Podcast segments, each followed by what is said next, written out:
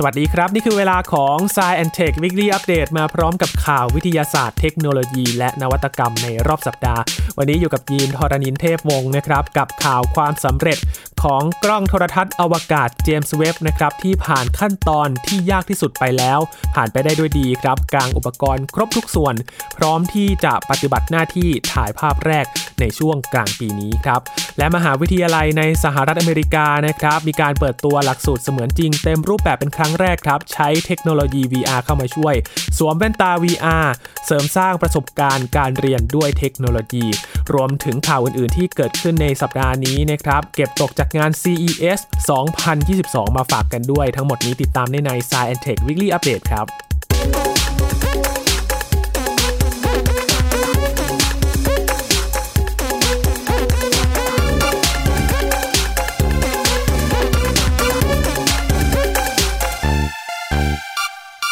นับตั้งแต่กล้องโทรทัศน์อวกาศเจมส์เว็บได้เดินทางออกจากโลกของเรา พร้อมที่จะไปปฏิบัติหน้าที่ที่จุดลากาช L2 นะครับ ก็ผ่านมากกว่า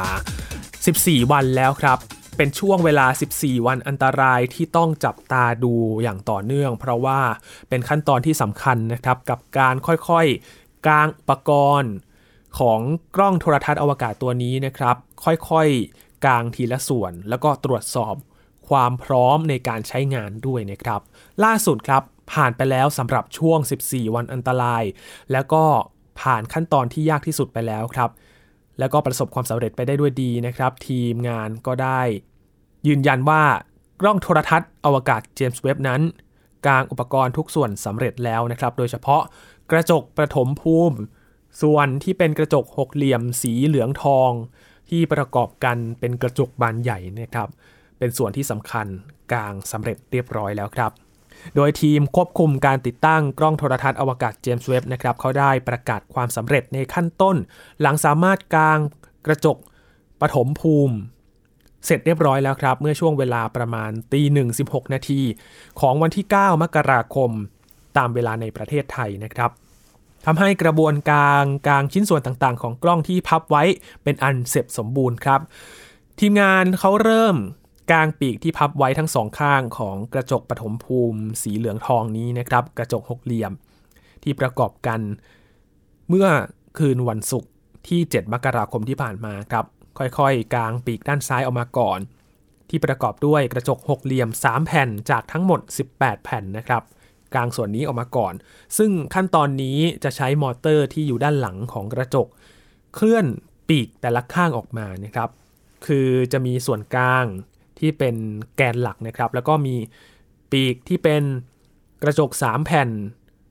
ประกอบกัน 2 ข้างด้วยกัน ค่อยๆ กางออกมาทีละข้างครับ โดยกาง 90 องศาก่อนที่จะ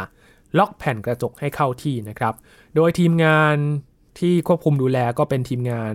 สถาบันวิทยาศาสตร์ กล้องโทรทัศน์อวกาศที่เมืองบัลติมอร์รัฐแมริแลนด์ของสหรัฐ ซึ่งเป็นผู้ควบคุมการติดตั้งกล้องโทรทัศน์อวกาศ James Webb Space Telescope นี้นะครับ พอสำเร็จไปได้ด้วยดี ก็ต้องตามมาด้วยเสียงปรบมือและก็ดีใจของทีมงานนะครับ เพราะว่าขั้นตอนนี้เป็นขั้นตอนที่ยากที่สุดเลยครับ ที่จะต้องเฝ้าระวังแล้วก็ตรวจสอบกันอย่างใกล้ชิดเลย ทีมงานบอกว่าโล่งใจกันเลยทีเดียวนะครับ หลังจากที่ผ่านขั้นตอนนี้ไปได้ เพราะว่าขั้นตอนนี้เสี่ยงที่จะล้มเหลวได้มากที่สุด แต่ว่าผ่านมาได้ด้วยดีก็ถือว่าประสบความสำเร็จไปอีกขั้นหนึ่งแล้วนะครับ ขณะนี้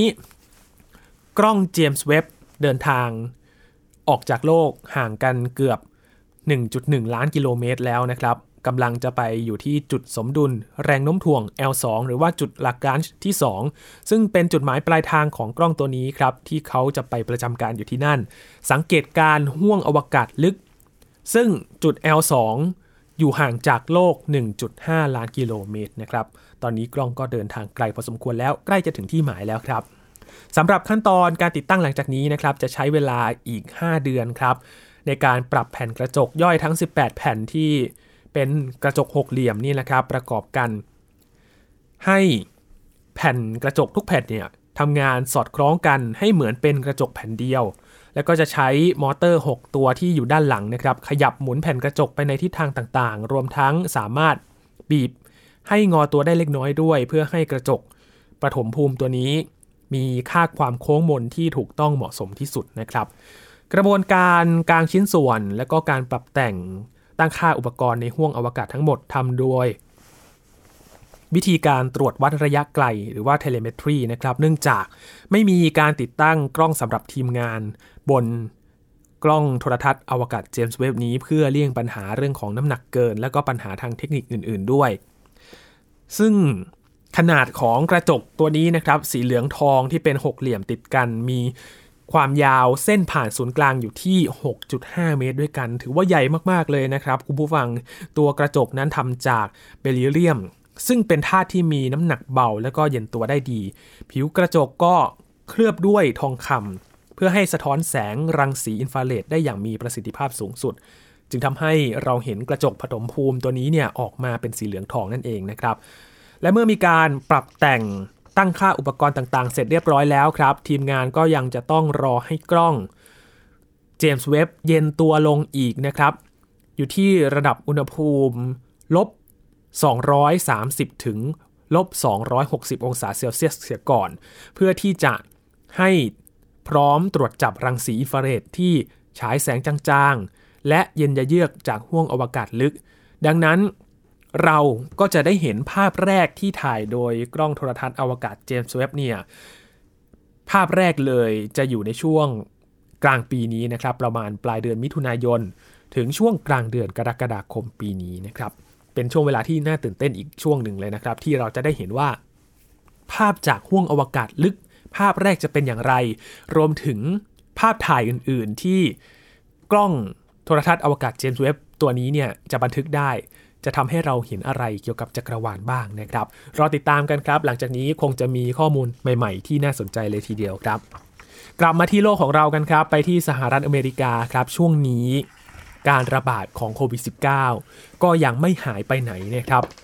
เกิดมาเป็นหลายเวฟแล้วหลายระลอกแล้วนะครับทำให้มีการปรับรูปแบบการทำงาน การเรียนการสอนไปอยู่ในรูปแบบออนไลน์กันมากขึ้นครับ แต่ที่ Stanford University ครับเขา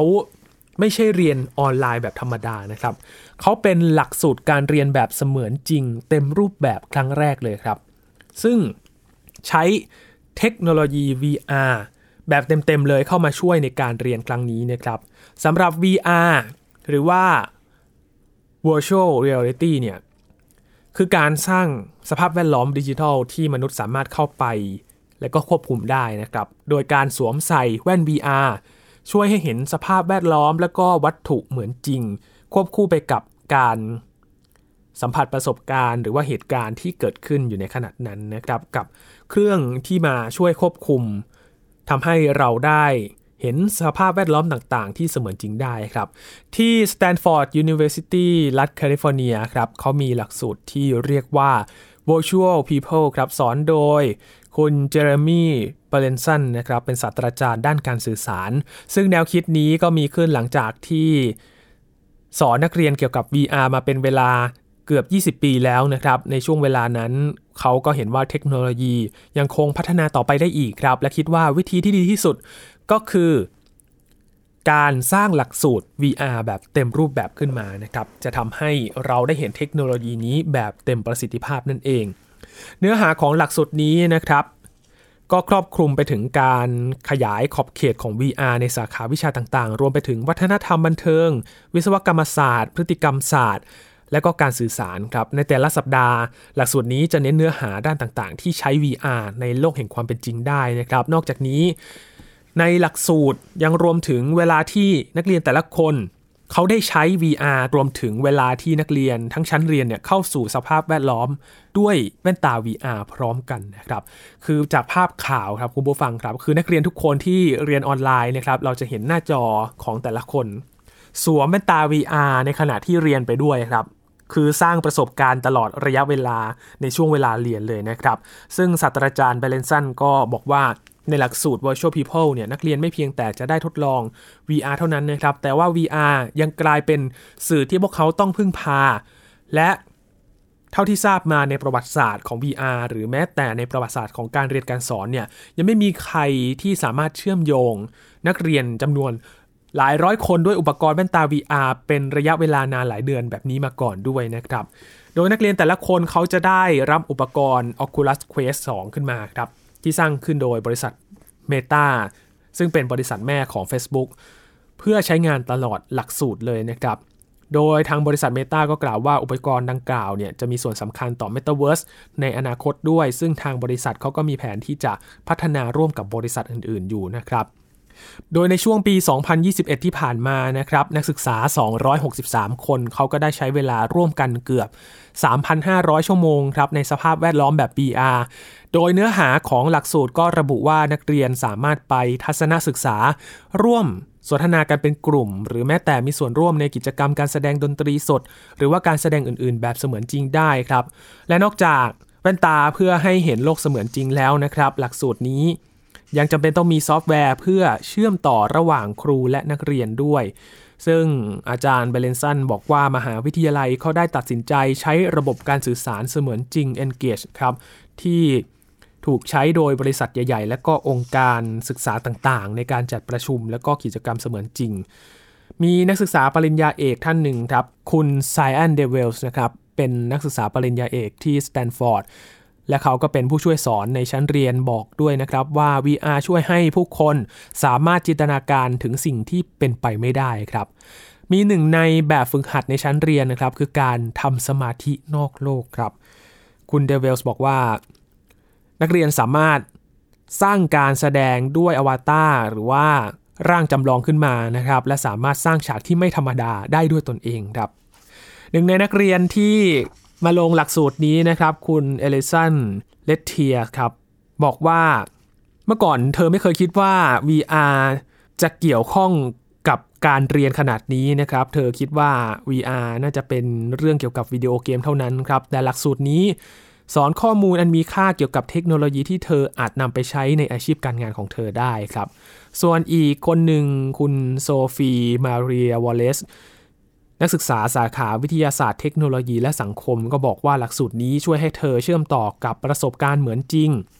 ที่ทำให้เธอได้ค้นพบเรื่องใหม่ ๆ ที่น่าสนใจอย่างเช่น การใช้ VR เพื่อพัฒนาประสิทธิภาพการเล่นกีฬาทั้งบนบกและทางน้ำเป็นต้นนะครับหลักสูตรนี้ครับเป็นส่วนหนึ่งของการศึกษาที่ดำเนินการโดย Virtual Human Interaction Lab ของ Stanford University ซึ่งกำลังมีการศึกษาว่าจะสามารถนำเทคโนโลยีเสมือนจริง มาใช้อย่างมีประสิทธิภาพในสภาพแวดล้อมทางการศึกษาได้อย่างไรนะครับ ซึ่งทั้งอาจารย์เบเลนสันรวมถึงผู้ช่วยสอนเดเวสวางแผนที่จะใช้ข้อมูลจากการสอนในชั้นเรียนนี้นะครับ มาตรวจสอบความแตกต่าง ของพฤติกรรมในสภาพแวดล้อมเสมือนจริง โดยหวังว่าข้อมูลดังกล่าวจะสามารถนำมาช่วยให้ความเข้าใจแตกต่างเหล่านี้นำไปสู่การขยายตัวของเทคโนโลยี VR ทางการศึกษาได้นะครับ อย่างที่คุณเลตเทียสบอกไปนะครับหนึ่งในนักศึกษาที่เรียนในคลาสนี้นะครับ VR ไม่จำเป็นต้องอยู่ในเกมเสมอไปแล้วนะครับ ในเรื่องของการเรียนการสอนตอนนี้ก็ขยับเข้ามาแล้ว และในเรื่องอื่นๆ แน่นอนว่า VR จะมีส่วนเกี่ยวข้องในอนาคตอันใกล้นี้แน่นอนครับ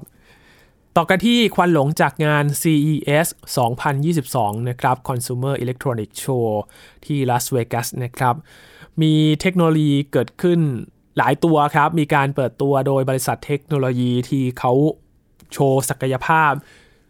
จากนวัตกรรมของแต่ละบริษัทนะครับทำให้เห็นทิศทางของเทคโนโลยีในอนาคตที่น่าสนใจเลยทีเดียวครับ วันนี้หยิบหุ่นยนต์ฮิวแมนอยมาฝากกันครับ ตัวนี้ชื่อว่าอ m มิก้าครับ เป็นหุ่นยนต์ฮิวแมนอยคล้ายมนุษย์ มีปฏิกิริยาเมื่อถูกแตะที่ปลายจมูกครับ พอไปแตะที่ปลายจมูกของเขา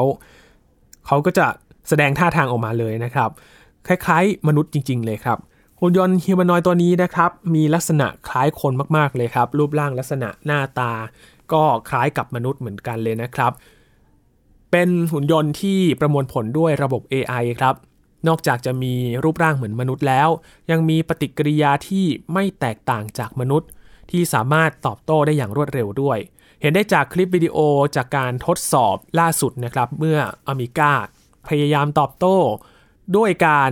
มองไปที่ปลายจมูกครับ เมื่อเราไปสัมผัสที่ปลายจมูก เขาก็จะมองไปอย่างรวดเร็วเลย เป็นผลงานการพัฒนาของบริษัทผู้พัฒนาหุ่นยนต์ Humanoid Engineer Arts นะครับของสหราชอาณาจักร ซึ่งมีผลงานการพัฒนาหุ่นยนต์ฮิวแมนอยมากกว่า 100 ตัวแล้วครับ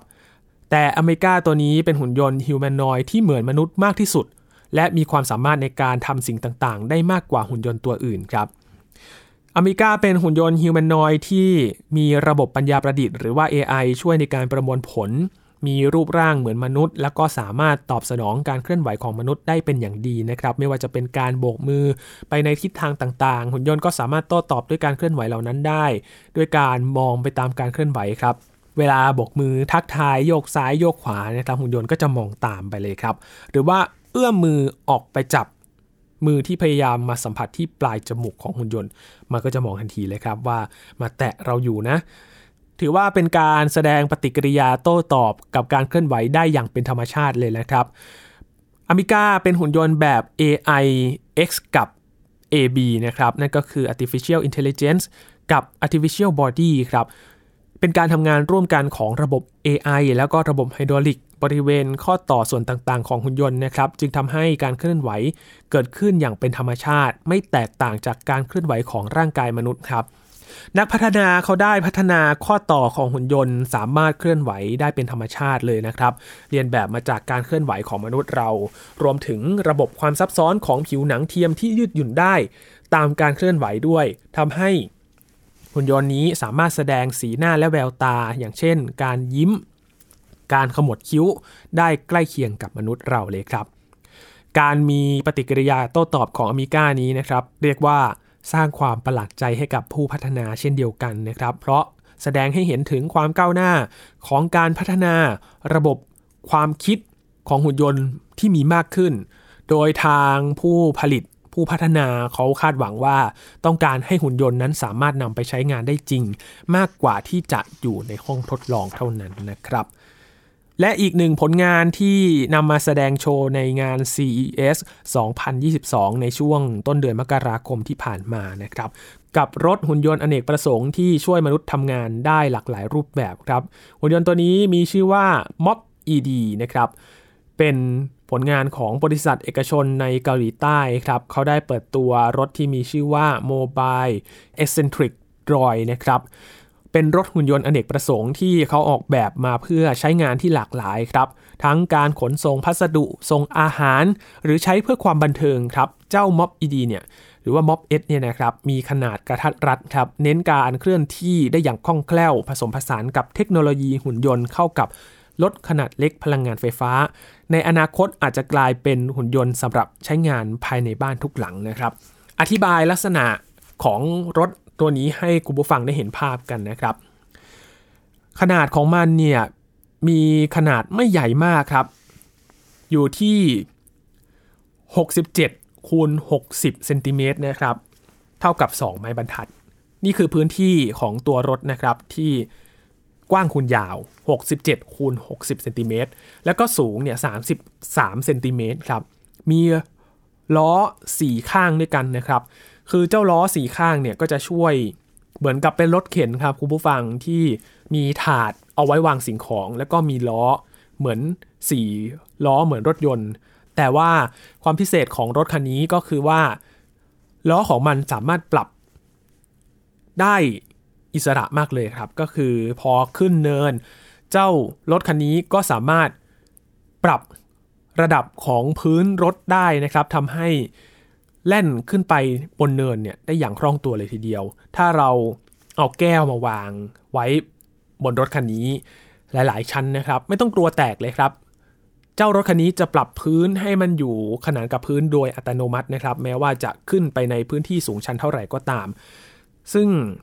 ออกแบบโดยโรบอติกแลบของบริษัทนะครับ น้ำหนักประมาณ 50 กิโลกรัมครับ น้ำหนักส่วนใหญ่ก็มาจากแบตเตอรี่พลังงานไฟฟ้า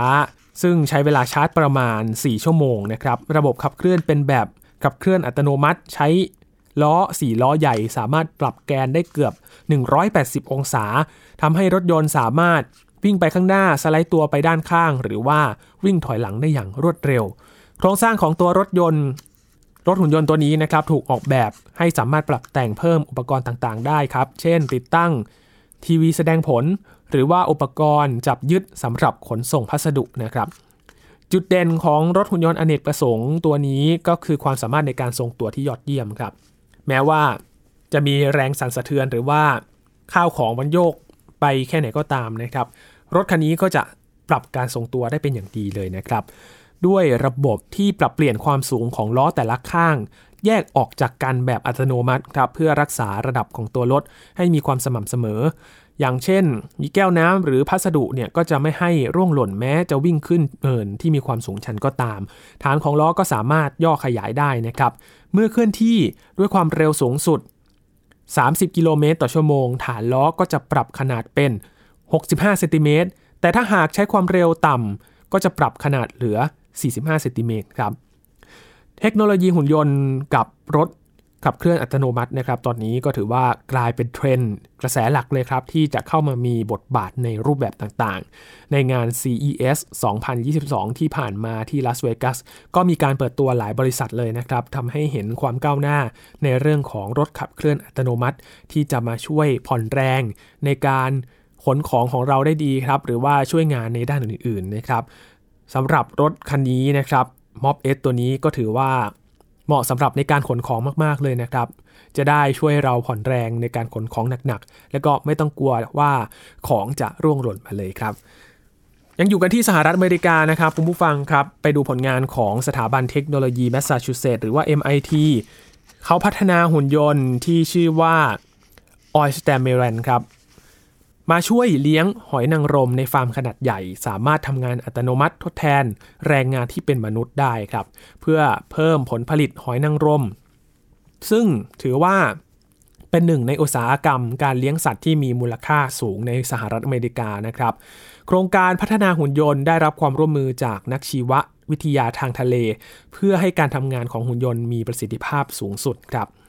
ในระยะเริ่มต้นของโครงการทีมงานเขาได้ทำการทดลอง ทดสอบหุ่นยนต์ Oystamaran นี้นะครับ ในฟาร์ม เลี้ยงหอยนางรมขนาดใหญ่ที่บริเวณแหลมเคปคอตที่รัฐแมสซาชูเซตส์ครับ โดยหุ่นยนต์จะทำหน้าที่ช่วยพลิกกระชังเลี้ยงหอย เพื่อให้เพรียงหรือว่าสาหร่ายที่สะสมอยู่ใต้น้ำโดนแสงแดดทำให้แห้งนะครับ วิธีการนี้จะช่วยให้หอยนางรม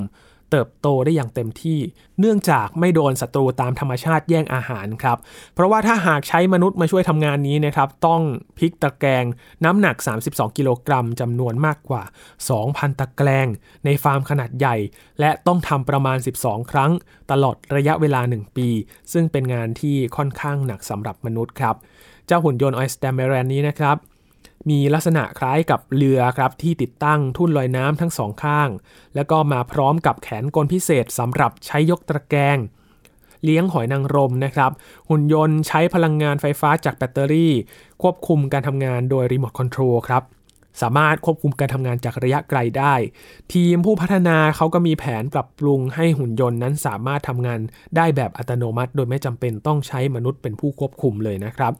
ถือว่าน่าเป็นครั้งแรกครับ ที่เทคโนโลยีหุ่นยนต์กำลังก้าวเข้ามามีบทบาท ในการทำการเลี้ยงสัตว์แบบอุตสาหกรรมที่สามารถช่วยทุนแรงแล้วก็ทำงานทดแทนมนุษย์ได้นะครับ แต่อย่างไรก็ตามครับ โครงการพัฒนาหุ่นยนต์ตัวนี้กำลังอยู่ในขั้นตอนของการวิจัยและพัฒนานะครับ หากมีการนำมาใช้งานจริง ก็อาจจะต้องได้รับการสนับสนุนเพิ่มเติม ทั้งจากภาครัฐและเอกชนด้วยนะครับ